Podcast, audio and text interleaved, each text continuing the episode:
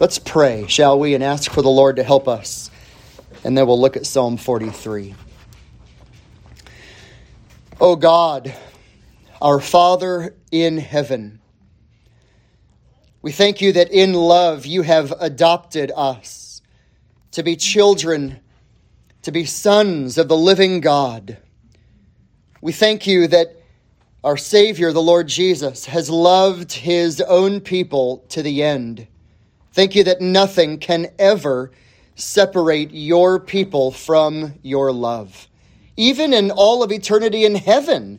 You, you can never love us more than you do right now.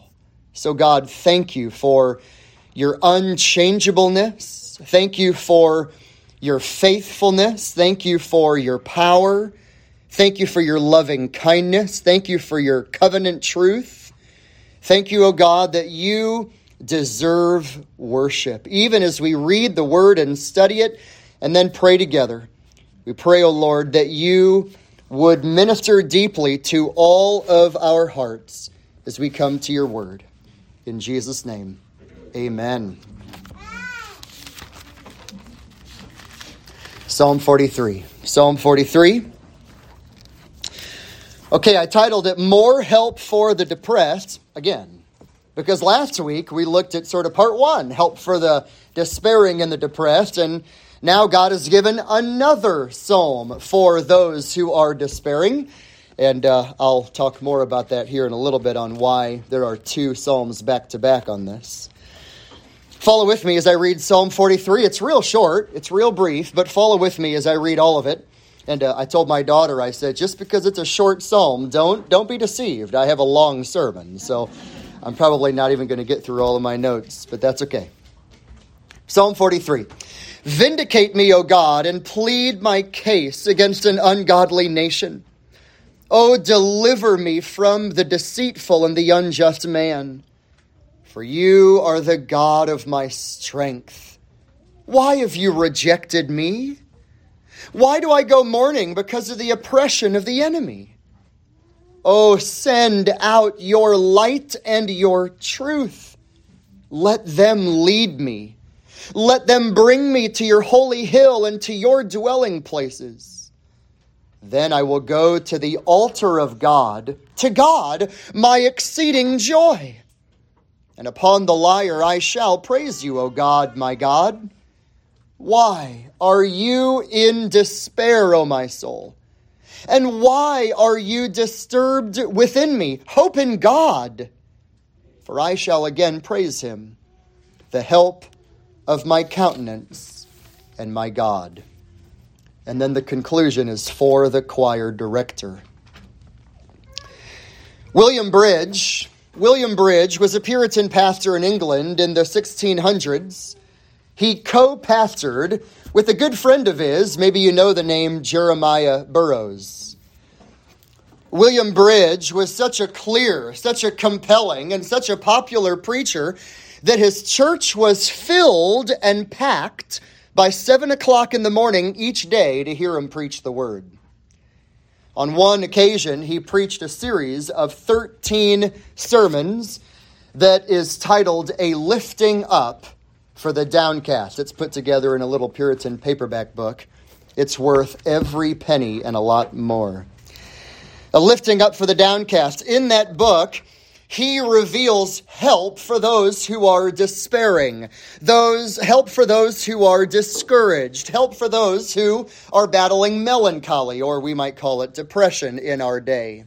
He said, quote, faith in God is the help against all discouragement. Hoping, trusting, waiting on God is the special, if not the only means appointed against all discouragements of life. What, what, what's the hope? What's the cure? What do you do? Where do you go when the difficult times come? What is the lifting up for the downcast? And he would say, it is a strong faith in a mighty God. Another Puritan, Richard Baxter, he calls it the cure for overmuch sorrow. He said, You need faith in a mighty God. I need that, and you need that. We need that today. We need faith in a mighty God. Jim Newheiser, we've been watching his videos for those who have been in the biblical counseling um, classes, the care group. He gives advice to Christians. Let me just tell you what he says to Christians who are battling spiritual depression. Number one, he said, Christian, you have to persevere. Just persevere. Don't give up. Just persevere. Number two, he said, Christian, you have to focus on certain eternity to come, not on the possible healings that might come now. Focus on heaven rather than the possible healings of the here and now. Third, he said you need to know your physical and your emotional limits and humbly abide therein. He said, great counsel here. He said, don't fight alone, but also don't put your ultimate hope in other people. So don't do it alone, but don't put all of your hope in other people. And then number five, he said, remember that you're part of an army. You're not a single soldier, but you're in a victorious army.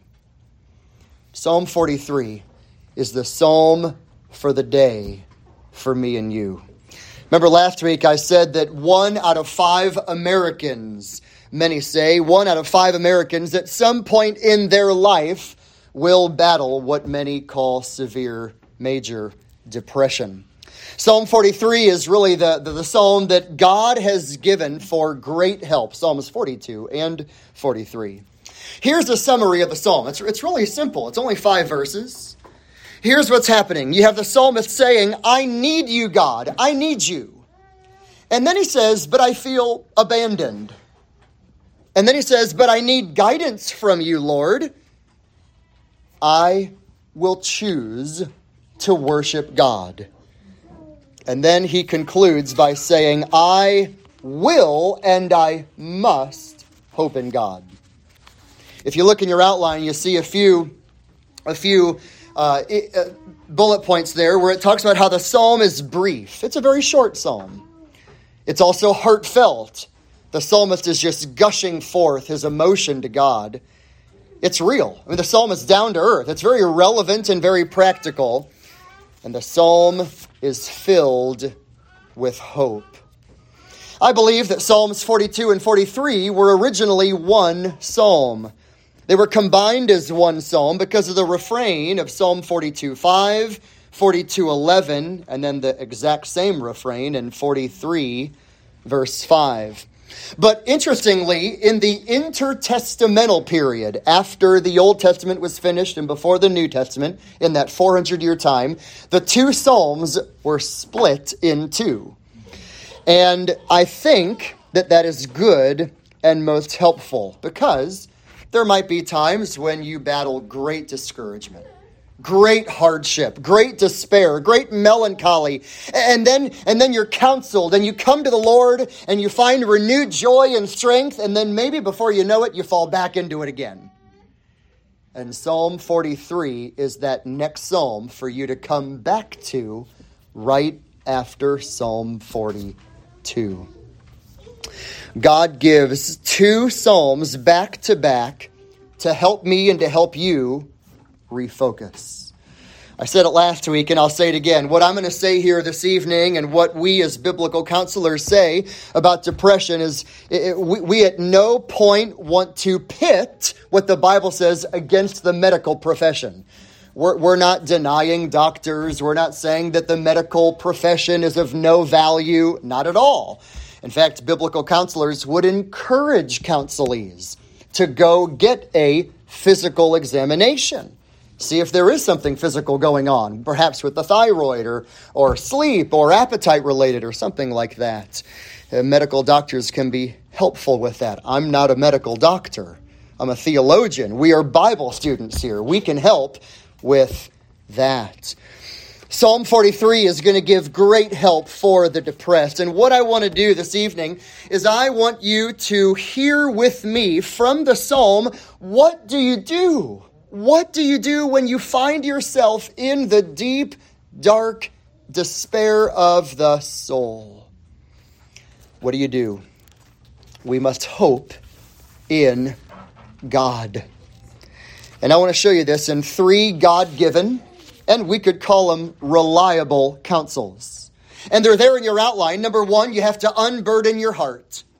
Number two, you have to follow your God.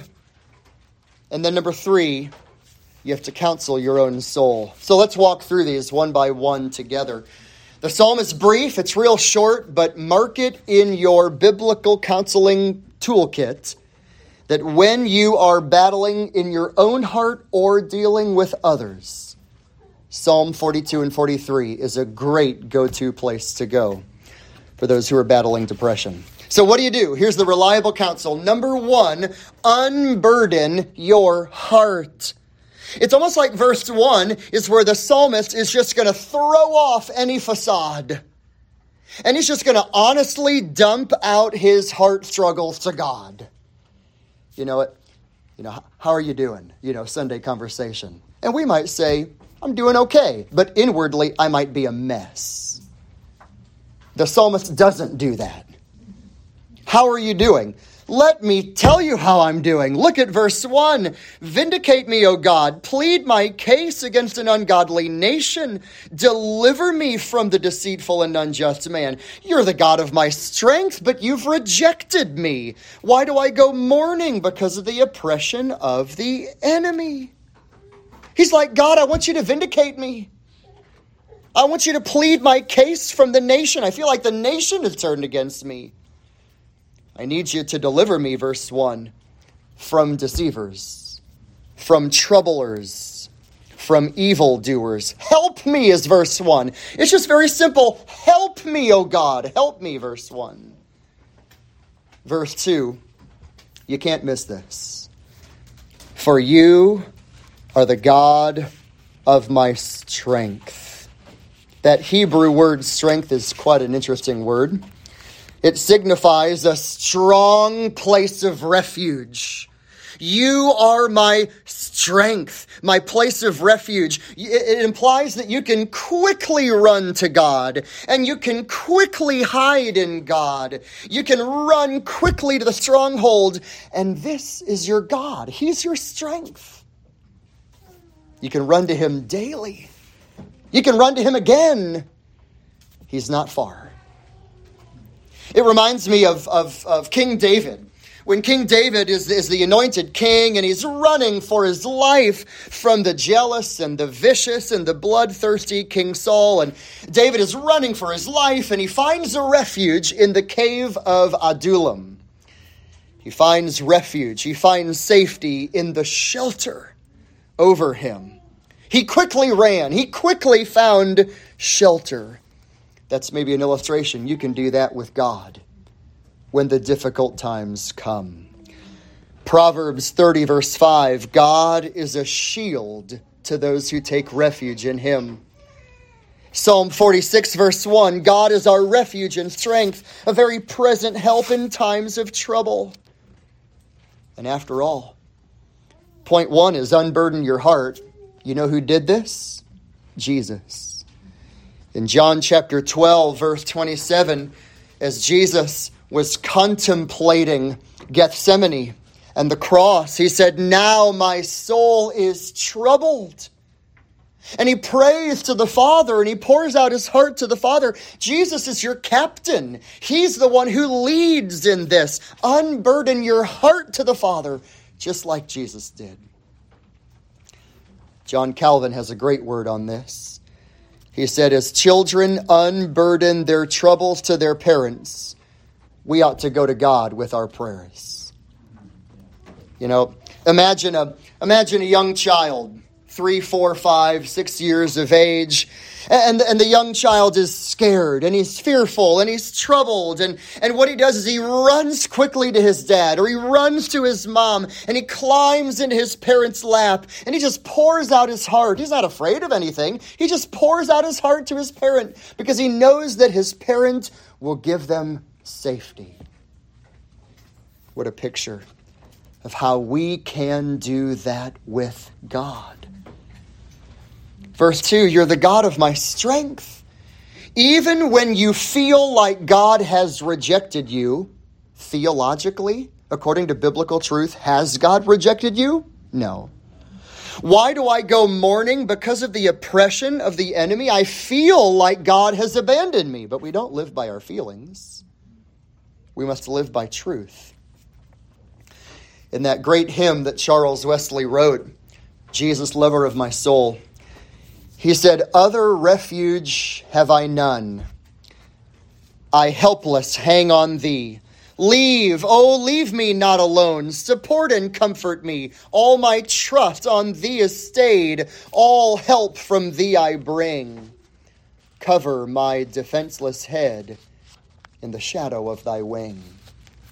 What do you do, Christian, when you battle spiritual despair and depression? What do you do? You unburden your heart to God.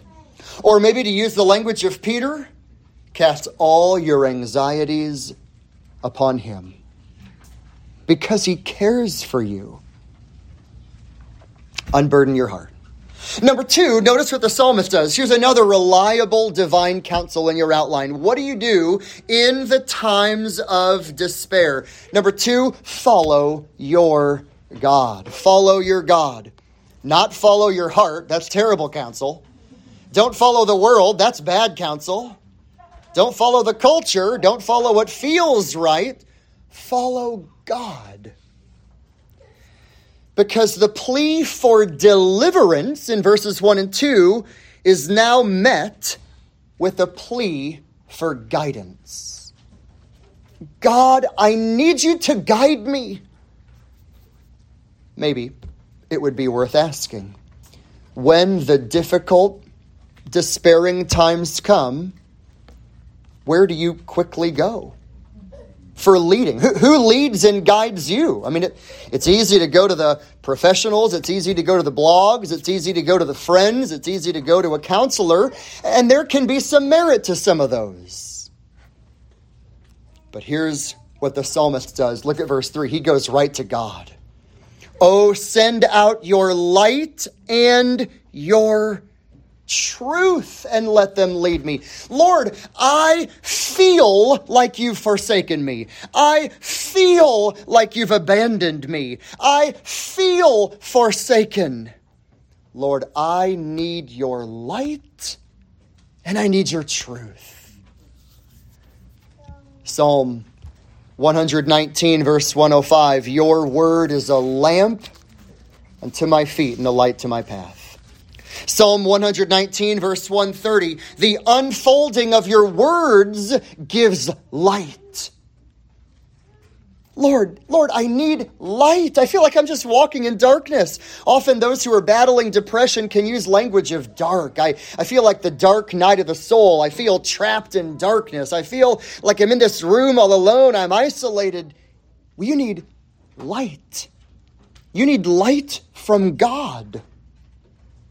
And not only light, we need truth. Psalm 119, verse 142 Your law is truth. Psalm 119, verse 160 The sum of your word is truth. When I was in college, I had a man, he was a professor who discipled me. I remember approaching him asking if we would study the Bible together.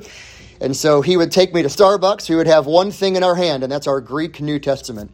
And uh, he would disciple me. He would talk to me about purity and walking in Christ and pastoral ministry and walking in godliness. And Will Varner said this Stop feeding on your feelings, and you have to start feeding on God's word. What a great line. You have to stop feeding on your feelings, and you have to start feeding on God's word. What a great line. Boys and girls, what a great line for you as well. Don't live by your feelings, but rather feed on the Word of God.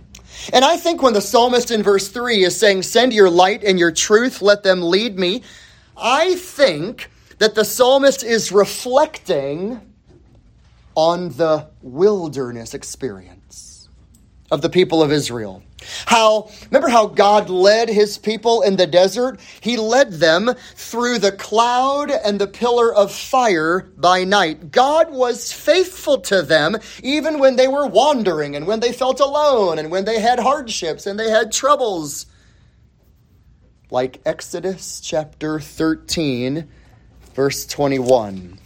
The Lord was going before them in a pillar of cloud by day to lead them on their way and in a pillar of fire by night to give them light, so that they might travel by day and by night. He did not take away the pillar of cloud by day, nor the pillar of fire by night from before the people. It's almost like the psalmist is saying, God, remember how you led your people? They were wandering, they were in the wilderness, they were in the desert, they felt abandoned.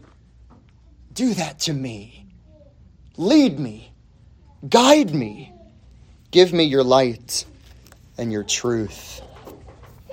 I pray and hope that that is, in fact, the place where you find guidance from the Lord, light and truth from the Word of God.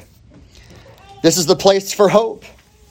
And what that will do, if you look at verse 3, back to our psalm, what will that do? If you go to the light of God and you go to the truth of God, it will lead you, but it will lead you, guess what?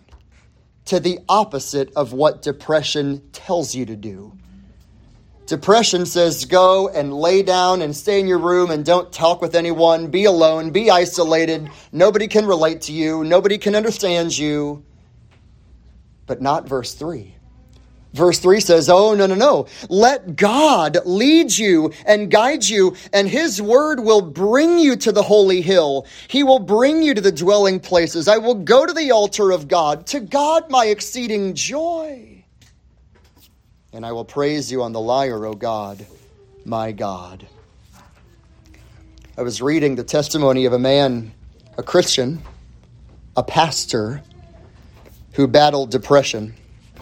He said, You know what we need?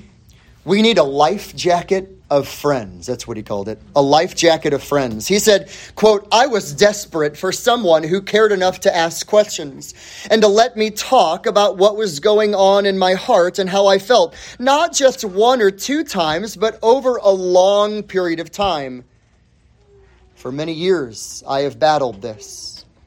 And so I knew I needed a friend, and I asked a man in my church to begin meeting with me regularly for prayer. I didn't even know the man that well, but I had enough contact with him to know that he was mature, and I knew that he would become a good friend, and he was. One of the, one of the great things that God has designed in the church is the church is a hospital for the hurting, isn't it? It's a hospital for the hurting. I mean, we don't all have it together. We all battle. We all have our struggles. We all have the sins that we are battling. But depression and despair and melancholy and all this will lead to more isolation. It will lead to disconnection. It will lead to self pity.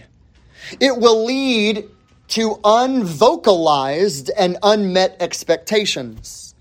It will lead to self absorbed thoughts, and all of those are deadly. All of them are deadly. What we need to do, learning from the psalmist, is we have to learn to utilize and proactively seek other people out in the church. We have to be vulnerable. We have to invite people in, share honestly. I'm struggling. Ask me how I'm doing. Pray for me. Hold me accountable. Ask me the heart questions and the hard questions. Journey through life together. It's the, the beautiful plan and design of God in the church. You can't do it alone. God never created you to do it alone. We do it, we grow with others in the family of God. And Israel, Israel knew that. The psalmists knew that. I will come to the dwelling places of God. I'll go to the altar of God. Notice verse 4. Look at it here, middle of verse 4. He goes back to his theology. Do you, do you remember verse 2? He felt like God abandoned him. Remember that? God, I feel like you've forsaken me. But now in verse 4, no, no, no. I'm back to my theology that I know to be true. God, you are my exceeding joy. You are my exceeding joy. Let me let me simply remind you, Christian. Jesus said in John 15 verse 11 that if we abide in him, and we bear much fruit and we pray. You know what he says? He says, I tell you these things so that your joy may be made full. He, he wants you to have abundant joy. In John 16, 24, ask and you will receive so that your joy will be made full. Jesus prayed in John 17, verse 13. He prayed so that our joy would be made full. Second John verse 12. John wrote the letter so that the believer's joy would be made full. So let me let me remind you. I know you know this, but let me remind you because in moments of depression sometimes we don't think clearly. So let me remind you the source of all gladness, the fountain of all comfort, the spring of all delights the storehouse of all hope and medicine and comfort is this Jesus has loved me and he has given himself for me. Galatians 2:20. That is the storehouse of all Christian comfort.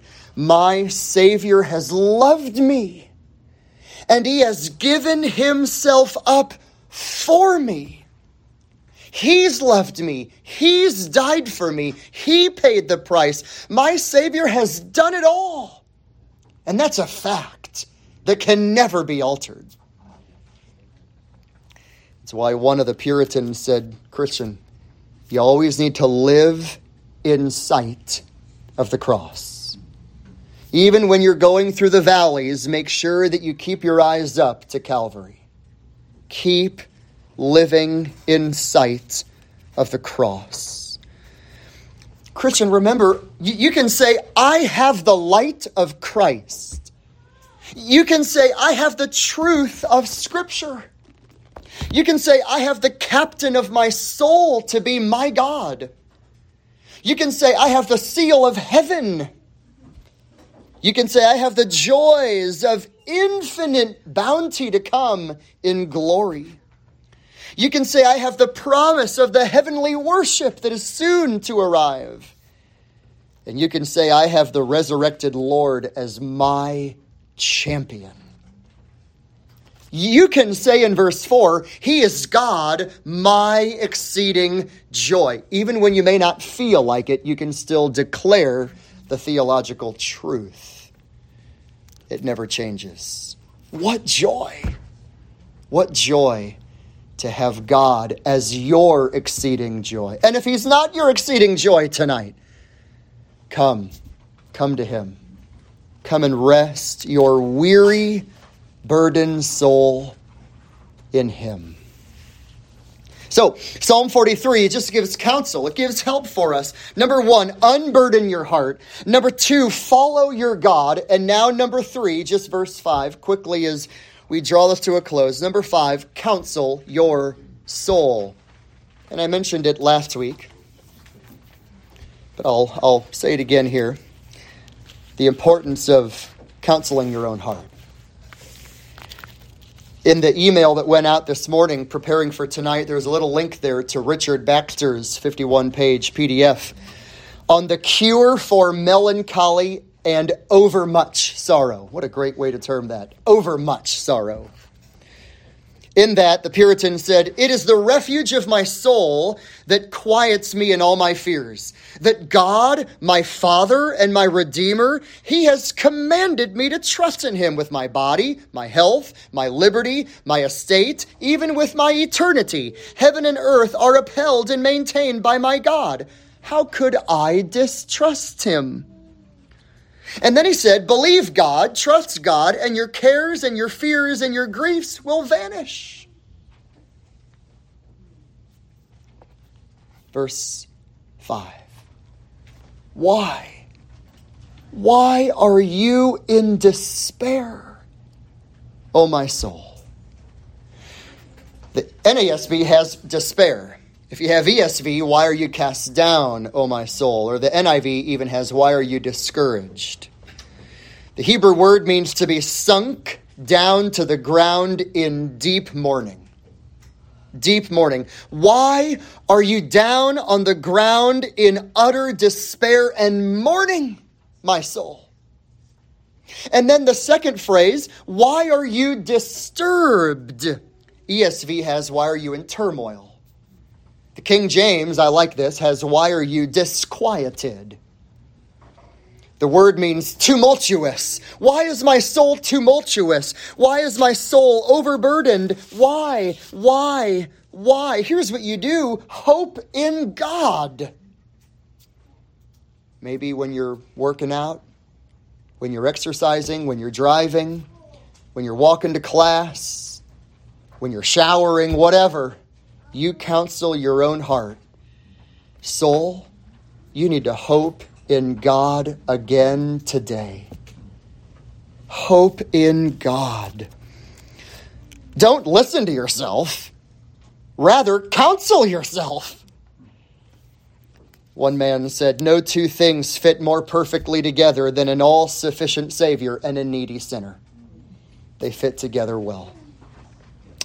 And Paul, Paul knew this in 2 Corinthians when he was writing to the believers, and even Paul himself battled with deep, deep grief when he said, We don't lose heart, but our outer man is decaying, our inner man is being renewed day by day. 2 Corinthians 4 For momentary light affliction is producing for us an eternal weight of glory, far beyond all comparison. We look not at the things which are seen, but the things which are not seen. For the things which are seen are all temporal, but the things which are not seen are eternal. We need that proper perspective. Divine, reliable counsels. Unburden your heart. Unburden your heart. Follow your God. Counsel your soul. The psalmist knew, hope in God. I will again praise him. He's the help of my countenance, and he is my God. Very quickly, in your outline, you see just some pastoral pieces of counsel that I put there. I recognize we all battle with discouragement at different times. We all do. I do, and you do. We all battle with um, despair to different degrees, different lengths of time. We all do. We've been there.